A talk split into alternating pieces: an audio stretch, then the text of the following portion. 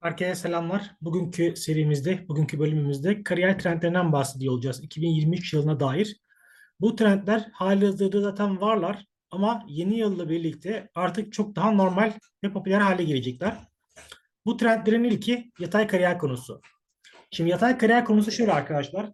Evet yine az önce belirttiğimiz üzere halihazırda böyle bir imkan var. Böyle bir ritüel giderek yükseliyor. Ama 2023 yılından itibaren bu çok daha merkezi bir imkan haline gelecek. Peki yatay kariyerden kastımız ne? Biraz bu kavrama aşina olmayan arkadaşlar için özetleyecek olursak aslında halihazırda birden fazla kariyer imkanına sahip olmak diyebiliriz. Yani bir yandan akademide yer almak, işte bir yandan özel sektörde, bir yandan belki danışmanlık ya da girişimcilik boyutları aslında pek çok farklı boyutu bir kotada eritebilmek diyebiliriz. Peki buna niye ihtiyaç var? Yani böyle bir sistem niye artıyor? Çünkü şöyle bir şey var arkadaşlar. Şirketler artık bir personelden bütün gün faydalanmak yerine ondan saat bazlı faydalanmak istiyor. Proje bazlı faydalanmak istiyor ya da. Çünkü bir kişiye ömür boyu ihtiyaç duymuyorsunuz. Daha doğrusu yeni dönem yetkinlikleri bunu getiriyor. Artık insanların uzmanlığından belli periyotlarla yararlanmanız, faydalanmanız gerekiyor. E, öte yandan personel açısından bakarsak yine aynı boyut geçerli. Yani bir şirkete ömür boyu kendini adayıp daha az maaş almaktansa kendini sürekli olarak başka başka şirketlerde konumlandırıp proje bazlı ya da bölüm bazlı olarak, saat bazlı olarak daha fazla getiri elde etmek elbette bizim taraftan da yani personel tarafından da daha uygun bulunuyor. Ha tabii burada bir takım riskler ve ekstra getiriler var. Şimdi ekstra getiri şu, portföyün çok daha geniş oluyor. Ve yani bir gün bir şirkete gittiğin anda aslında elindeki o çok geniş şirket ya da işte kişi havuzu portföyüne bulunan seni daha fazla insana ulaştırabiliyor. Ama bu tarafta bezi olmayan çok fazla amiyane tabirle yani çok fazla insanla aksiyona geçmeye ilgilenmeyen arkadaşlar için yatay kariyer imkanı daha zor olabilir. Çünkü sürekli bir çaba içinde olmanız gerekecek. Sürekli bir müşteri kovalamak, sürekli böyle birilerini bulmak. E bu da ister istemez aslında herkese hitap etmeyebiliyor bazı durumlarda.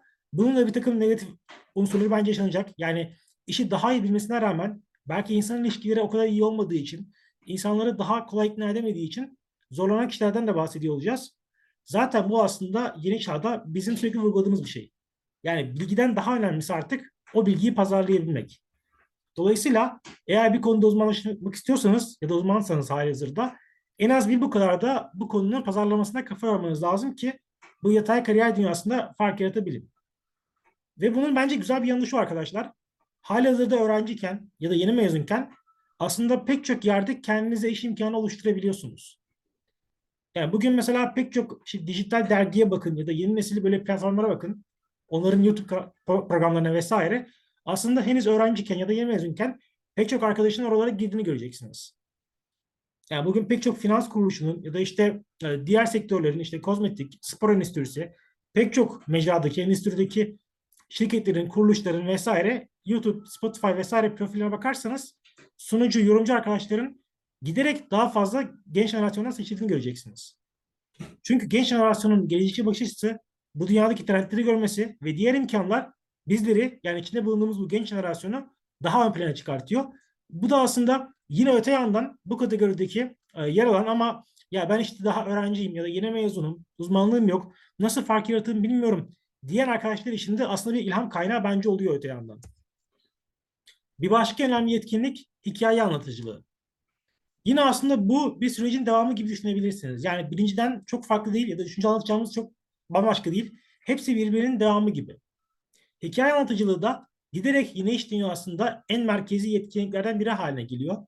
Ve başlı başına öte yandan bir kariyer imkanı da sunmakta. Neyi kastediyoruz burada? Yani hikaye anlatıcılığı, diğer işte İngilizce adıyla storytelling niye önemli hale geliyor? Çünkü bilgi arkadaşlar çok fazla.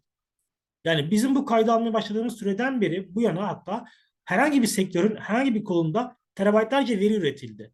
Daha 15 dakikalık bir sürede.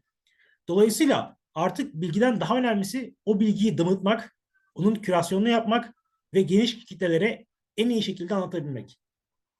Yani artık bir bilgiden daha önemlisi o bilgiyi en iyi şekilde ifade edebilmek. Dolayısıyla buradaki hikaye anlatıcılığını pek çok açıdan düşünebilirsiniz. Yani bugün bir içerik yazarken de hikaye anlatıcılığı önemli. O yazıyı en iyi şekilde kurgulayabilmek önemli. Öte yandan video bir şey anlatırken de mesela şu an benim yaptığımda da yine çok değerli bir başlık. Eğer bunu elde edebiliyorsam, sunabiliyorsam Öte yandan podcastlerde yine herkesler çok değerli. Dolayısıyla artık ne yapıyorsanız yapın, hangi mecrada yer alıyorsanız alın, hikaye anlatıcılığı sizin olmazsa olmazlarınızdan biri olmak zorunda ki karşı tarafa bir şeyler için ikna edebilin. Bugün aslında bütün algoritmaların da kafa yorduğu konu bu. Hikaye anlatıcılığı. LinkedIn bakıyor mesela bu kişi ne anlatıyor burada ve nasıl anlatıyor bunu. Eğer sizin hikaye anlatıcılığınız iyi ise LinkedIn'de bir anda çok daha fazla insanın çevresine, ana sayfasına çıkabiliyorsunuz. Dolayısıyla bence yine öğrenciyken ya da yeni mezunken bu konuya da odaklanın. Gerekirse kurslar alın, eğitimler alın, hikaye anlatıcılığı üzerine. Ama mutlaka kendinize mezun olduğunuzda ya da mezuniyetten bir iki sene sonra bu yetkinliğe sahibim diyebilin. Naçizane bu konudaki önerim arkadaşlar. 2023 kariyer trendleri arasındaki son başlık ise marka gazeteciliği. Şimdi çok kısa da buna da değinelim. Yine bu da aslında bizim 2017-18'lerden beri kafa yorduğumuz bir konu. Ve sürekli bununla ilgili paylaşım yapıyoruz. Ama daha erkendi yani zamanı gelmemişti. Artık zamanı geldi arkadaşlar. Artık devir marka gazeteciliği devri. Peki nedir bu marka gazeteciliği? Marka gazeteciliği dediğimiz şey şirketlerin halka belli konularda bilgi vermesi. Aslında baya baya gazetecilik yapması. Peki şirketler, markalar bunu niye yapıyorlar? Bunu yapma sebepleri şu. Marka o konuda bilgi verirken insanlara özellikle biraz daha böyle yenilikçi teknolojik konularda aslında alttan alta kendi ürünlerini de tanıtıyor. Mesela diyor ki elektrikli arabaların geleceği buraya evrilecek. İşte elektrikli arabalarla ilgili şu şu mekanizmalar ortaya çıkacak ve geleceğin elektrikli araba dünyasında şu problemler çıkabilirken şu imkanlar doğabilir. Bayağı size böyle bilgiyi veriyor mesela bir yazıda. Altta da diyor ki bizim geliştirdiğimiz batarya sistemleri işte şu şu imkanlara sahiptir gibi. Dolayısıyla özellikle bu konuları kafa yoran, bu konuları araştıran, daha vizyoner belki işte e, bir düşünce sahibi, fikir sahibi insanları kendilerine elde ediyorlar. Bunu özellikle daha böyle jenerik olmaya çalışan markalarda görebilirsiniz. O piyasada tekel olmak isteyen, geleceğin dünyasını şimdiden kurmak isteyen markalar bu konuya hakikaten çok fazla kafa yoruyorlar ve yatırım yapıyorlar. Ve sizler de bugün bölümünüz ne olursa olsun bu konulara kafa yorarak kendi piyasanızda ve veya başka benzer piyasalarda markaların bu konudaki gazetecisi haline gelebilirsiniz. Çünkü bunu bazı markalar pazarlama içinde yapıyorlar. Pazarlama ya da kurumsal iletişim birimlerine bir yatırım yapıp bunu ön plana çıkartıyorlar. Ama önümüzdeki birkaç yıl içerisinde artık göreceğiz ki marka gazeteciliği giderek bundan sıyrılacak. Ve ajans formatına dönüşecek. Çünkü bizim hep vurguladığımız bir şey vardı içeriklerimizde, işte sosyal medyada. Meslekler artık danışmanlaşıyor. Özellikle pazarlamanın, kurumsal iletişimin ve biraz biraz İK'nın içindeki pek çok meslek birkaç yıl içinde giderek danışmanlık haline gelecek her biri. Çünkü firmalar artık outsource etmek istiyor. Yani dışarı kaynak kullanarak bunları vermek istiyorlar. Ve marka gazeteciliği de potansiyel olarak bunlardan biri. Şimdiden bu konulara kafa yorarak aslında kendi kariyer inşanızı kurgulayabilirsiniz. Bu haftalık konu başlığımız bu şekilde. Önümüzdeki haftalarda gerek bu konu başlığının devamı niteliğinde olsun, gerekse diğer konu başlıklarıyla olsun. Karşınızda olmak dileğiyle şimdilik hoşçakalın.